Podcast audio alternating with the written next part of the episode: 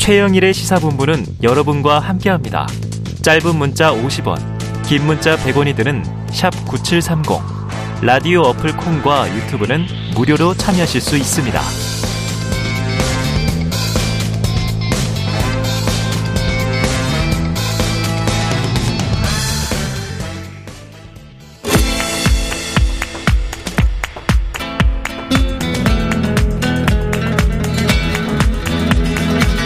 네, 정치권의 허심탄회한 속내를 들여다보는 그런 시간입니다. 각설하고 시즌 2. 자, 장혜찬 재단법인 청년재단 이사장 그리고 현근택 변호사 나와 계십니다. 두 분 어서 오세요. 안녕하세요. 네, 안녕하세요. 야, 자, 민족 최대 명절 한가위 연휴가 내일부터 시작인데 저희 제작진도 그렇고 좀 명절 분위기 안 나요. 뭐 이런 얘기들을 많이 하세요. 자, 청취자 여러분께 덕담을 좀 한 말씀씩. 장 이사장님. 네, 여러분 명절에 맛있는 거 많이 드시고 네. 저처럼 살이 두둑하게 오르는 그런 추석 되시기를 바랍니다. 네. 아, 본인을 달덩이로 만드시는 겁니다. 저는 보름달이죠. 보름달이다. 자, 덕담 맞느냐? 이런 지금 청취자들의 의문이 있습니다. 살찔한 얘기냐? 저 혼자 죽을 수 없습니다. 현 변호사님은요? 사실은 우리 매일 정치 얘기하고 있잖아요. 아, 맞아요. 근데 사실은 일반 국민들은 별로 이제 정치에 관심 없어요. 네네. 예, 특히 이제 명절 때 정치 얘기 별로 안 합니다. 사실 음. 은 저도 그렇고. 그래서 사실 이 명절 끝나고 나면 저같이 이제 변호사 하는 분들은 이제 집안 관련된 상담을 되게 많이 받아요. 예, 그게 이제 법적으로. 예, 뭐 재산 문제라든지 아니면 뭐 가족 부모 재산 문제라든지 네네. 이런 게 많은데 저는 그게 언제부턴가는 좀 오히려 명절이 좀 화근이 되는 경우도 있어서 음. 애- 어려운 문제들 있잖아요. 정치 문제나 뭐 돈 문제나 네네네. 그다음에 우리가 또 어른들이 뭐, 뭐 장가 가냐 결혼했냐 뭐 아이고. 이런 뭐 이렇게 곤란한 문제들은 제가 보기에 문제, 학업 문제. 안 하는 게 좋다. 네네. 무조건 안 하게 좋고 그냥 그런 문제들은 그냥 나중에 네. 개인적으로 만나서 물어보든지 하는 게 낫지. 아. 꼭 명절 끝나고 나서 사람들이 기분 틀어지는 경우가 되게 많아요. 네네. 예, 그런 일을 좀 조심했으면 좋겠습니다. 변호사시니까 많이 보시나 보다. 별로 궁금하지도 않으면서 네. 평소에 챙기지도 않으면서 명절에만 질문하는 거 안 됩니다. 아, 1년 네. 내내 연락 없다가. 그러니까요. 넌 네. 어느 회사 다니냐? 예. 결혼은 언제 하냐? 네. 자, 이런 거 좀 이제 금기어입니다. 금기어. 명절에. 명심하시고요. 법적 분쟁으로 갈 수도 있다. 아, 이 무서운 얘기네요. 근데 자. 바로 우리가 법적 분쟁 이야기를 해야 되네요. 네, 해야 아니, 되는데. 실제로 통계로도 어. 명절 후에 이혼 소송 접수라든지 아니면 가장 뭐 재산 관련 분쟁이 네, 많은 건 네. 맞아요, 사실상. 예. 명절 이혼 많다 뭐 이런 얘기는 그렇죠. 기사가 예. 나온 지 여러 해가 됐습니다. 자, 그래요. 바로 가보죠. 뭐 내용으로 이 법적 문제 얘기해야 된다고.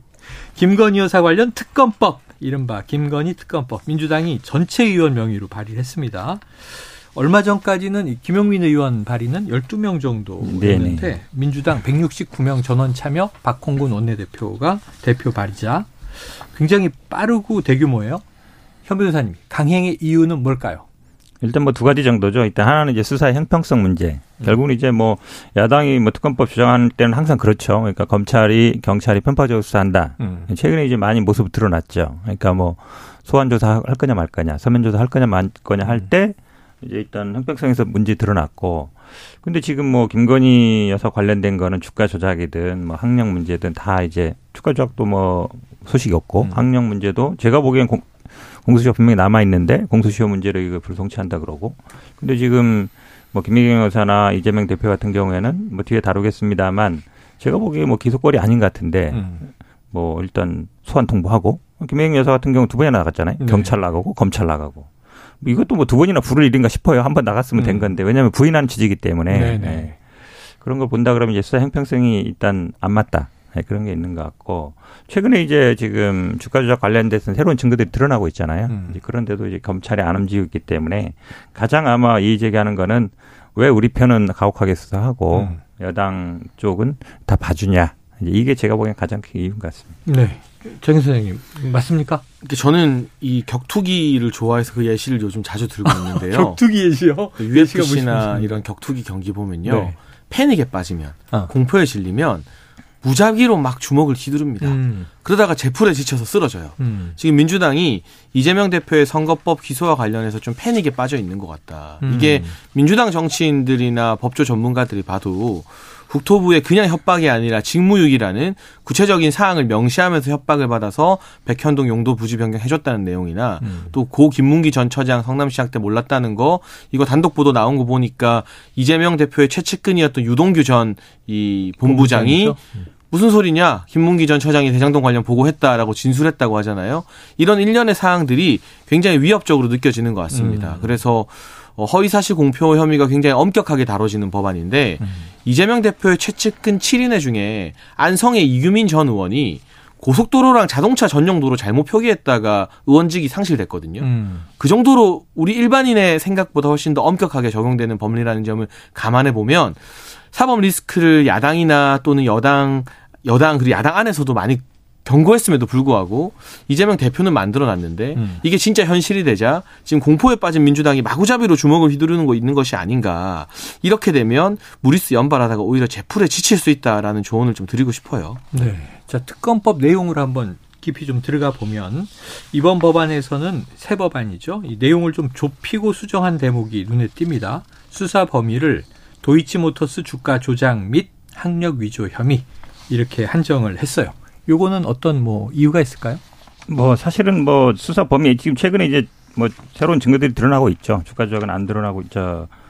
어쨌든 관여했다라는 거. 네. 그다음에 뭐 거래를 중저 그 5월 20일 이후에는 안 했다는데 이제 녹취록 드러나고 있기 때문에 그런 부분을 이제 반영시키기 위한 거고 학력 경력 부분도 그렇습니다. 학력 경력 부분도 지금 2014년 1학기에 제출된 것이 있던 공소시가 지났다. 7년. 그러니까 2021년 내 공소시가 끝났다는 건데 이분이 2016년 1학기에는 대학이 변경됐습니다. 단과 대학이 아, 네. 변경됐기 때문에 단과 대학이 변경되면 보통 이력서를 다시 내거든요. 네네네. 단과 대학에 교류하지는 않을 거 아니에요. 아. 그럼 2016년 1학기에 이력서를 냈다 그러면 그거는 공소시 7년이면 2023년 1월까지는 공소시가 있는 거예요. 네네. 근데 지금 뭐 공소시효 끝났다 이러고 있는 거거든요. 음. 그다음에 뭐 각 대학에서 뭐 피해 사실 없다 그러는데 사실은 생각해 보세요. 조국 장관 아들 미국 시험 문제 뭐 업무방해 얘기할 때는 그 음. 대학에서 뭐 고소해서 한 거예요? 아. 아니에요. 예. 카톡 얘기하다 보니까 나오니까 한 거잖아요. 음. 그러니까 피해 대학에서 먼저 뭐 피해 사실이 있다거나 하거나 이런 건 문제, 그 사실은 범죄의 직접 구성 요건 관계 없거든요. 음. 사기도 마찬가지예요. 사기도 지금 다섯 개 대학에 공소시효 10년이니까 남아 있는데 뭐뭐 뭐 대학에서 피해 안 받다 간다. 음. 근데 뭐 부르지도 않고 제대로 서면 조사를 하고 그럼 최소한 뭐 국민대라든지 이런 데는 공소시효가 남아 있는 데 같은 데는 그 이력서라든지 이런 걸 봐야 되거든요. 지금도 네. 국민대 홈페이지에 보면 그 임용 예정자들은 원본으로 학력 증명서, 경력 증명서 원본으로 올리게 돼 있거든요. 네. 과거에도 그럼 그렇게 했을 거예요. 그럼 그, 그 서류도 남아 있을 거 아니에요. 음. 그 서류를 받아봐야죠. 그럼 2016년 1학기에 학력 증명서 경력기를 냈는지 안 했는지 그게 음. 굉장히 중요한 포인트인데 그런 수사를 안 하고 있기 때문에 제대로 좀 수사해라 이런 거죠. 자, 공소시효 남았다, 엄중하다. 그런데 수사는 안 한다. 자, 장인 사장님. 네, 사실 이? 네. 특검이라는 것은 기존의 검찰 조사를 믿기 힘들거나 불공정하다고 생각이 될때 네네네. 정치권에서 아주 이례적인 사안에 대해서 특검법 음. 등을 합의하거나 발의를 합니다. 그리고 여기에 대해서는 특검을 해야 한다는 국민적 공감대가 필수적 음. 선결 조건이고요. 그런데 이 도이치모터스 주가 조작 의혹에 대해서는 추미애 전 장관과 박범계 전 장관이 법무부 장관을 역임하던 지난 문재인 정부 시절 음. 그 당시 검찰총장은 수사지휘권이나 보고 체계에서 완전히 배제가 되어 있었고요. 중앙지검장이 누구였느냐? 음. 그 유명한 이성윤 전 중앙지검장 네네. 그리고 박범계 전 장관의 고등학교 후배인 이정수 중앙지검장 체제에서 1년 6개월을 탈탈 털었습니다. 음. 그런데 뭐 민주당에서는 범죄 일람표 말씀하시지만 공식적인 기소 요건에 해당되는 공소장에는 이 김건희 여사의 이름 하나도 언급하지를 못했어요. 음. 1년 6개월 동안 친문 법무부 장관과 친문 중앙지검장이 들여다보면서 다른 사람들 기소할 때 왜 뭐 참고나 관련인 정도로라도 기소장에 공소장에 음. 김건희 여사의 실명을 적시하지 못했는가. 결국 문재인 정부에서 털만큼 털었음에도 불구하고 명확한 증거가 나오지 않았기 때문에 이걸 무혐의 종결을 못하고 그냥 대선 때 영향 안 주려고 의혹으로 남겨두려고 계속 들고만 있었던 거거든요. 음. 그래서 만약 이 사안이 윤석열 정부에 불거져서 윤석열 정부에서 임명한 법무부 장관이나 중앙지검장이 수사하는 게 전부라면 수사 한번 다시 해보자라는 민주당의 주장에 약간이나마 귀를 기울일 여지가 있을지 모르겠습니다만 문재인 정부 검찰에서 1년 6개월을 했거든요. 그래서 이걸 추가적인 특검을 하자 더군다나 그 특검의 내용을 보게 되면 야당이 전부 다 추천하겠다. 음. 여당의 특검 추천권을 완전히 배제했어요. 그리고 그렇더라고요. 뭐 100번, 200번 양보한다 손 치더라도 이 특검의 규모가 과거 이 최서원 씨 그 당시에는 개명 전이니까 네. 최순실 특검 규모랑 똑같습니다. 어. 여기에 대해서 동의하는 국민이 얼마나 있을까? 물론 김건희 여사께서 지난 대선 과정에서 국민적 눈높이와 관련해서 직접 나오셔서 사과 기자회견도 했죠. 음. 그런데 국민 눈높이에 부합하지 못했습니다. 더 낮은 자세로 임하겠습니다라고 사과하는 것과 사법적으로 이런 대규모 최순실 규모의 특검을 발족시키고 뭐 기소를 하고 하는 것은 전혀 별개의 문제거든요. 이렇게 돼버리면 김건희 여사와 관련된 문제를 지금 잘 지켜보고 있던 국민들이 오히려 아 민주당이 너무 하는 거 아닌가? 음. 너무 무리하는 거 아닌가? 어떻게 출범한 지 6개월도 안 된 정부의 대통령 배우자를 상대로 이렇게까지 무리수를 두나라고 역풍이 불 수도 있겠다라는 생각을 개인적으로는 하고 있습니다. 자, 문정부 때 1년 6개월 탈탈 털었는데 아무것도 안 나왔는데 이 얘기는 뭐 너무 오래 해가지고 아 그러면 지금 이제 맞아. 무혐의 처리하면 돼요. 저희 아. 하시라니까 자신 검찰이- 하시라고 안 하고 있잖아요. 검찰은 왜 무혐의 그 당시에 그 공정성을 기하기 위해서 아이고, 조금 더뭐 살펴보는 그건 그런 거겠죠. 것 같고 네. 지금 왜냐하면 최근에 새로운 증거들이 드러나는 거잖아요. 예. 결국은 윤석열 대통령도 어, 1인 매매 맡겨놓고 관여 안 했다 그랬는데, 아니, 전화로 살까 말까 얘기 나오잖아요. 음. 네. 특히나 1월 12일 날 매매는 그 이모 씨가, 그건 내가 안 했다라고 하는 예. 거잖아요. 그럼 1월 12일 날은 김건희 여사가 샀겠죠. 음. 5월 20일 이후에는, 아, 그거랑 완전 관계 끝났습니다. 그런데 녹취록이 나왔잖아요. 음. 근데 그런 것들이 어쨌든 반영이 되는 것이 가장 중요한 게 저도 국민 여론이라고 봅니다. 네. 국민 여론들이 어떻게 보느냐. 근데 최근에 이제 저희 당 뭐 자체 조사는 100% 신뢰할 건 아닙니다만 그래도 보면 찬성 여론 60% 넘어요. 이게 아마 조만간 여론조사가 나올 겁니다. 음. 김건희 특검법에 찬성 반대. 저는 높을 거라고 봐요. 네. 근데 사실은 지금은 아마 지금 뭐 국민의힘에서 믿는 게 아니 뭐 법사위원장 있으니까 뭐 통과 안 시키겠지 이러고 있는데요. 어쨌든 패스트 트랙 요로권은 5분의 3입니다. 법사위에서. 지금 18명이거든요. 법사위가. 음. 민주당 10명이고. 네. 그러니까 예를 들어서 한 명, 시대전환 조정훈 의원이 찬성하면 5분의 3이 돼요. 음. 지금은 예를 들어서 국민의힘이 이게 뭐 안 될 거다라 보고 있지만 내년이 만약에 넘어가도 네. 계속 윤석열 대통령 지지율이 뭐 20% 후반, 30대 초반에 머물고 있고 만약에 김건희 특검법에 대한 국민 여론이 높다. 그럼 정말 아마 국민에서 먼저 하자고 나올 수도 있다고 봐요. 왜 그러냐면 그래야 선거 치르거든요. 네. 선거 못 치를 수도 있어요. 근데 지금 최근에 이 보수 언론이 굉장히 중요한데요. 보수 언론의 이 평론가들이 보면 아 가족에 대해서 좀좀 냉정하게 해라 이런 얘기들이 슬슬 나오고 있습니다. 네네. 이 얘기 뭐냐면 아, 특- 특별 감찰관도 없어요.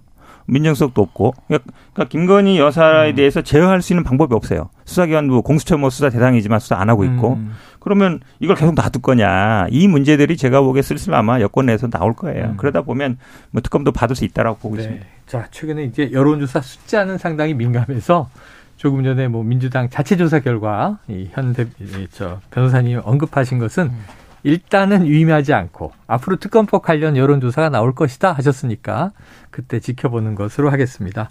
자, 지금 이게 특검법과 또 별개로요, 이 윤석열 대통령을 고발한 건이 있는데 지금 하나는 아까 말씀하신 도이치모터스 주가 조작 관련해서 당내 경선에서 언급한 말과 틀리다. 그러니까 허위 사실 아니냐. 근데 또 이어서 추가 고발 이틀 만에 한 거는요. 나토 순방 장신구 관련해서 이게 이 재산 신고 누락 아니냐라는 네. 취지예요. 그럼 일단은 민주당의 추정은 이거는 본인 재산이다 이렇게 보신 건가요?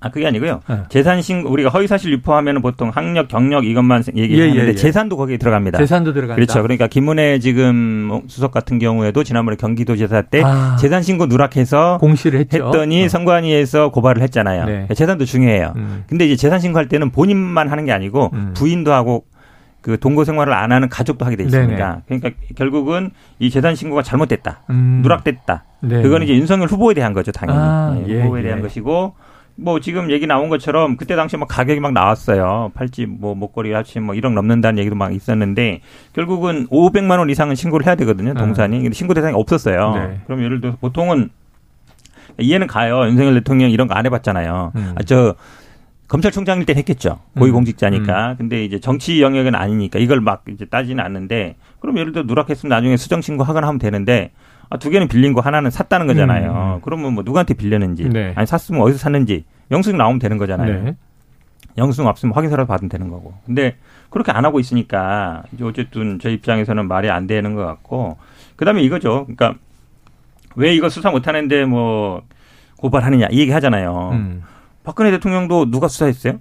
대통령 때 수사했어요. 음. 윤석열 대, 당시 저 특검에서 그러니까 대통령이 수사 불가능한 게 아니에요. 기소만 안 되는 거지. 음. 근데 이게 왜, 왜 문제가 되냐면 9월 9일은 공소시효 끝나잖아요. 네. 공익선거법은. 내일입니다. 그렇죠. 그러니까 그 주가 조작에 대한 허위 그 발언이나 이 재산 신고에 대한 것들도 다 공소시효 끝나버려요. 음. 그 전에 고발을 안 해두면 나중에 대통령 끝난 다음에도 아 당시에 뭐 그냥 왜 가만히 있었냐 이 넘어간 얘기 일이다. 나오거든요. 그러니까 네. 원래는 사실은 수사는 가능하지만 수사 안 이루어지겠죠. 네. 그래도 어쨌든 공소시효 만료되기 전에 뭐 고소를 해놓는 거는 중요한 법적으로는 해야 될 끝입니다. 그러니까 이게 소추권이 없기 때문에 음. 수사나 공소시효가 대통령 임기 동안은 이제 정지가 돼요. 네네네. 그리고 대통령 임기가 끝나면 남은 날짜만큼 공소시효가 연장되는데 예. 를 들면 9월 9일이 내일이잖아요. 네네. 그럼 어제 고발했으면 네. 이제 대통령 임기 끝나면 이틀. 의 기간이 네. 남는 겁니다. 네네. 그런데 이틀 안에 수사해서 기소하는 게 가능할까요? 아. 그러니까 이건 사실상 민주당도 알고 있는 어떤 정치적인 행위다라고 음. 봐야 되는 것이고 저는 이 이재명 대표의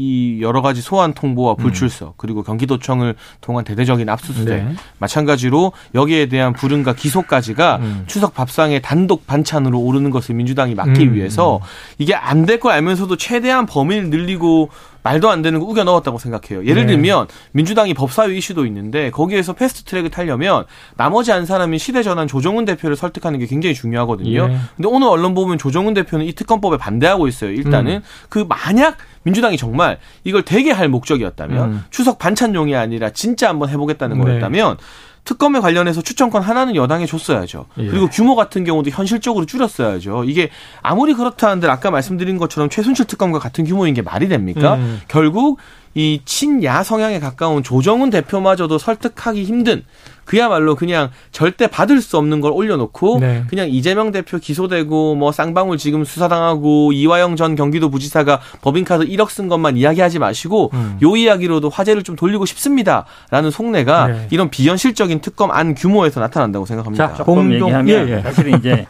뭐 임기 중에 수사할 수 있느냐 없느냐도 견해가 갈려요. 예, 예. 예 왜냐하면 원칙적으로는 할 수 있다는 견해가 좀 많고 음. 그다음 시효 중단도 임기 시작과 동시에 모든 게 중단된다는 견해도 있고 음. 아니다 하나씩 봐야 된다는 얘기도 있어서 네. 그러니까 당연히 근데 9월 9일날 끝난다 해도 나중에 그럼 이틀이 남을 수 있는다고 볼 수도 있지만 네네. 다시 그러니까 선거 때부터 어. 이미 취임 때부터 시작된다고 볼 수도 있어요. 예. 그러니까 이건 여러 가지 견해가 갈리는 다른 법적 견해가 있다. 그건 지켜보도록 하죠. 앞으로 어떻게 되는지. 자, 지금 뭐 장혜찬 이사장이 이야기를 하면서 자연스럽게 나왔습니다. 네. 첫 번째 김건희 특검법은 현 변호사님이 뽑으신 키워드였고요. 이번에는 이재명 기소 유력 이게 지금 오늘 속보로 나올 가능성이 크죠? 기소가 된 것 같은데요. 아, 지금 네, 네, 보도가 나왔던 것 같아요. 그래요? 기소되었다고. 어. 네, 네. 기소할 예정이다. 뭐 이런 식의 단독 보도들이 아. 막 쏟아지고 있어서 기술적으로 정확하게 현재 단계에서 기소가 이뤄졌는지는 모르겠습니다만 네네네네. 대다수의 언론이 제가 라디오 들어오기 전에 보니까 음. 오늘 오후 기소 예정이다라고 기사를 쓰곤 아, 있습니다. 네, 검찰은 입장을 정했고 기소 방침인데 예정인데 아직 이제 기소 속보는 나오지 않았습니다. 음. 기소라는 게 뭐 기소장이 넘어가야 되니까 네, 네. 말이죠. 네, 공소장이. 네. 네. 그러니까 이게 공소장이 그렇죠. 이게 행정적 절차입니다. 자, 지금 장 이사장님 얘기는 대장동 백현동 의혹 관련해서 허위 사실 공표 혐의를 받는 이재명 민주당 대표의 기소 여부가 오늘 되는데 기소가 유력하다 이렇게 얘기를 해주셨어요. 현 변호사님 유력합니까? 네네. 뭐 기소하겠죠. 검찰 입장에서는 할 걸로 음. 보는데 저는 뭐 이런 거 갖고 기소하나라는 싶은 생각이 드는 게 왜 그러냐면 네네. 제가 명예훼손이든 공직선거법상 뭐 허위사실 공표든 다 핵심은 음. 사실적시냐 의견 표명이냐 네네네. 사실적시냐 의견 표명 판단 기준은 증거로 입증 가능하냐 음. 그 증거에 대해서 보는 사람에 따라 달라지느냐 안 달라지느냐 네네. 그거예요 근데 둘이 애매할 때는 어. 의견 표명으로 봐요 예. 왜 그러냐면 무죄 추정 원칙 때문에 음. 기본적으로 애매할 때는 피고인에게 유리하게 해석하거든요 음. 그럼 예를 들어서 이런 거예요 학력 문제나 경력 문제나 재산 문제나 서, 뭐 전과 문제 이런 것들은 대표적이거든요. 음. 네. 그거는 서류를 딱 보면 누구든지 판단이 가능해요. 네네. 이 사람이 어느 대학 나왔는지 어. 재산이 얼마인지 그건 보는 사람 따라 달라질 수가 없잖아요. 네네. 근데 예를 들어서 어, 이거는 좋은 거야, 나쁜 거야. 이 사람 일을 잘해, 잘 못해, 음. 잘생겼어, 아니야. 이런 거는 누가 봐도 사람 보는 사람에 따라 평가가 달라지잖아요. 네네. 그러면 지금 문제 삼는 게 결국은 직무유기라 된다고 협박했다. 우리가요. 직무유기 직권남용은 정치권에서 정말 많이 쓰는 용어입니다. 음. 협박이라는 얘기도 많이 써요. 음. 심지어 김기현 의원 같은 경우에는 뭐라 그랬냐면 이게 정치 탄압이다 그러니까 검찰을 협박한다. 뭐 이런 음. 얘기가 있었어요. 네. 그거 가지고 그 뭐 허위 사실이냐 이렇게 얘기 안 하거든요. 네. 그다음에 알았다 몰랐다. 음. 그것도 마찬가지예요. 알았다 몰랐다는 얘기는 우리가 뭐 정치인이나 이런 사람들은요, 또 뭐 선거를 뛰어보시면 알겠지만 음. 정말 많은 사람들이 와서 인사하고 알거든요. 만나고. 자, 그 사람 나를 알아요. 음. 근데 내가 그 사람 모르는 경우 굉장히 많아요. 음. 그러면 이제 그건 사람에 따라 다른 거예요. 아는지 모르는지. 네. 왜냐면 한번 봐도 아는 사람이 있고 열 번 봐도 모르는 사람이 있어요. 물론 열 번 봐도 모르면 좀 미안하죠. 그런데 알았다는 증거가 사진이에요. 사진. 사진이라든지 골프 쳤다. 음. 근데 기억해 보시면 알겠지만 윤석열 대통령하고 유승민 당시 그 경, 당내 경선 때도 그 특정 부위 침 놓는 분이 윤석열 대통령 수행한 적이 있거든요. 음. 수행해서 막 사진도 나왔어요. 옆에 따라 같이 가고 막 사람 인사시키고. 아, 그 공식적인 수행은 절대 아니었습니다. 아, 어쨌든지 간에 사진으로 전혀 나왔습니다. 본인이 사진, 그냥 따라다닌 겁니다. 네네. 사진에 네. 나왔는데 네. 그때도 윤석열 후보는 뭐라 그랬냐면 나는 모른다라고 그랬어요. 아, 그거는 뭐, 뭐 개인적인 의견 표명할 수 있어요. 근데 만난 적도 없다 그랬어요. 그때 당시에. 음. 그 사실은 그러, 그것도 마찬가지죠. 근데 그런 걸 가지고 아이고 뭐 저거 허위 사실이다 이렇게 얘기 안 하거든요. 음. 그러니까 이런 거는 판단의 영역이에요. 판, 개인의 어떤 의견 표명의 영역인데 음. 이걸 끝까지 제가 보기에 뭐 허위 사실 적시다 이렇게 해서 저는 뭐 기소하는 건 무리하다. 무리한 기소라고 네. 경선 때 이야기를 하시니까 기억이 새록새록 솟아나는데 예, 그뭐 특정 부위에 침 놓는 분은 알고 보니까 음. 뭐 바른 미래당이나 이런 시절에 오히려 임명장도 받으면서 네, 활동해서 네, 네. 오히려 유승민 그 의견을 제시했던 유승민 전 의원이 곤란했던 기억이 나고 네. 우리가 지지자들이 일방적으로 쫓아다니면서 지근거리에서 사진 찍는 걸 가지고 만났다라고 표현하진 않죠. 음. 아. 하지만 이재명 대표 다른 케이스는 뭐냐 이 고 김문기 처장 같은 경우는 대장동 개발의 핵심적인 직원이었습니다. 음. 그그 사람과 단순히 출장 갔다 온 사진 정도 전무가 아니라 네. 언론 보도대로라면 또 다른 대장동 개발의 핵심 주역인 유동규 전 본부장이 아. 보고를 들어갔다라는 진술이 나왔어요. 네네네. 이거는 단순히 면식이 있고 없고의 문제가 아니라 아. 대장동 개발 과정에서 이재명 대표가 어느 정도 개입하고 보고를 받았는지와 관련된 아주 중요한 사실이기 때문에 검찰이 이 기소 내용에 넣은 것 같고요. 음. 백현동 같은 경우도 지금 민주당은 협박이라는 건 추상적인 느낌이다. 음. 그냥 중앙부처의 공문을 내가 받아들이기에 따라서는 음. 위협이나 협박으로 느낄 수 있다고도 하는데 저는 직무유기라는 단어가 아킬레스건이 될 것 같아요. 음. 직무유기로 처벌받을 수도 있다고 협박했다라고 말씀하셨거든요. 음. 근데 이건 법 조항이 있는 내용이에요. 네네. 그런데 누구도 그런 언급을 했거나 공문에 그런 내용이 남아 있지 않다면 기록으로 건조하게 증명할 수가 있어요. 어. 그리고 제가 드리고 싶은 말씀은 이게 끝이 아니다. 이게 시작이다라는 겁니다. 그리고 이재명 대표에 대한 사법 리스크는 저희뿐만이 아니라 민주당의 당권 주자였던 박용진 의원 등도 계속해서 경고를 드렸던 부분인데 9월 9일이 선거법 공소시효 만료이기 때문에 오늘 아마 기소가 되겠지만 이후에 다른 사건들에 대해서 지금 또 가장 주목하는 건 오늘 나왔던 소식이죠. 이화영 전 경기도 부지사 네네네네. 이재명 대표가 경기도 지사할 때 부지사였고 음. 이후에 킨텍스 사장으로 보내는 등 최측근으로 네. 활동했었습니다. 쌍방울의 법인카드를 1억 원 가까이 있었고 정치자금 불법으로 수수한 의혹 등으로 또 압수수색이 되고 있어요. 네네. 그러니까 이틀 걸로 지금 하루씩 경기도청 압수수색을 하는데 이건 이재명 대표가 전화라도 한 통 걸어서 김동연 도지사한테 미안하다고 해야 돼요. 자기 아. 때문에 지금 경기도청 압수수색 너무 많이 당한다. 네네. 추석 이후에도 줄줄이 아마 공소시효가 임박하지 않은 다른 부정부패 의혹에 대해서는 네. 수사가 계속 이어질 것 같은데요. 이런 리스크를 왜 민주당이 이재명 대표 한 사람 때문에 감당해야 되는 겁니까? 70년 전통의 민주당이 169석의 파워를 예. 이재명 대표 지키는데 써야 되는 건 아니잖아요. 민생과 관련된 이 여러 가지 법안 내는데 써야 되는 거지. 그게 참 안타깝습니다. 자, 이화영 전 직무유기, 부지사. 직권 남용 네. 이런 거를 만약에 뭐 허위 사실을 걸기 시작하면요 앞으로 여의도에서 나만 할 사람 없어요. 음. 우리도 나와서 맨날 얘기하잖아요. 그거 수사 안 하면 직무유기입니다. 네네. 어, 그런 얘기 하지 마세요. 그거 협박입니다. 이런 얘기 하거든요. 음. 이거는 이제 평가 영역이다 말씀드리고 예를 들어서 당시에 중앙부처에서 어, 뭐, 예를 들어서 이게 뭐, 용도 변경 해줘야 된다든지, 음. 이렇게 얘기가 나오면 협조 공문은 많이 있습니다. 언론 보도가 그걸 근거로 네. 삼을 수 있어요. 그러니까 언론 보도 있었다는 얘기가 있었기 때문에 그렇고, 지금 저는 뭐, 이화영 부지사 네네. 그 부분은 이제 보고 있는 것 같은데, 음. 아, 이게 지금 검찰이 정말 이재명 지사 관련된 게할할게 없나 보다. 왜냐면, 이, 이 변호사비 대납 관련해서도 대납 안 받았다 이거에 대해서 허위 사실 아니라는 거잖아요. 그 기소 못 했다는 얘기거든요. 네. 그 대납 받은 걸 입증 못 한 거예요. 쌍방울도 보면 이 쌍방울 관련해서는 아마 탈탈 털는 것 같은데 지난번에 뭐 20억이 뭐 갔다 이런 얘기도 보도 있었잖아요. 네. 그별 얘기 없었죠. 왜냐면 그게 다른 건이었거든요. 음. 뭐 전원사채 얘기도 마찬가지고. 그러니까 지금 나오는 거는 이제 쌍방울에서 이화영 전 부지사가 뭐 법인카를 받았었다는 건데 아 만약에 받았었으면 그걸대로 처벌 받으면 돼요. 음. 근데 그게 변호사비 대납과는 관련 없는 거란 말이죠. 음. 그러니까 제가 보기에는 아마 변호사 대납 관련 건 별 못 찾은 게 아닌가 이렇게 보이고 지금 뭐 지금 네. 김혜경 여사도 마찬가지예요. 지금 선거법으로 음. 건다는 게 뭐냐면 7만 8천 원 밥 사줬다는 얘기잖아요. 네. 생각을 해보세요. 네 명이 가서 밥 먹었어요. 예. 근데 나는 혼자 나오면서 내 밥값은 계산했어요. 그 말은 뭐예요? 세명 네. 밥 사준다는 얘기예요? 안 사준다는 얘기예요? 네. 세명 각자 알아서 하는 얘기잖아요. 음. 물론 세 명이 기분 나쁠 수 있죠. 하지만 네 명이 이렇게 갔는데 내 밥값만 계산하고 왔는데 음. 세 명은 어 내가 사준 거다. 음. 그렇게 해석하는 네, 것 자체가 알겠습니다. 이상하잖아요. 네. 그러니까 제가 보기엔 검찰이 되게 무리하게 몰아가고 자, 있어요. 이게 여러 가지 건이 있다 보니까 이 시간이 많이 넘어갔습니다. 자, 각설하고 시즌 2 오늘은 여기서 마무리하겠습니다. 아, 직 남은 혐의가 많은데 벌써 예, 네, 아쉽네요. 많은데 네. 계속 이어가야죠, 뭐 계속. 자, 장희찬 재단법인 청년재단 이사장, 현근택 변호사였습니다. 오늘 두 분 말씀 고맙습니다. 고맙습니다. 네, 명절 잘 보내세요. 네, 고맙습니다.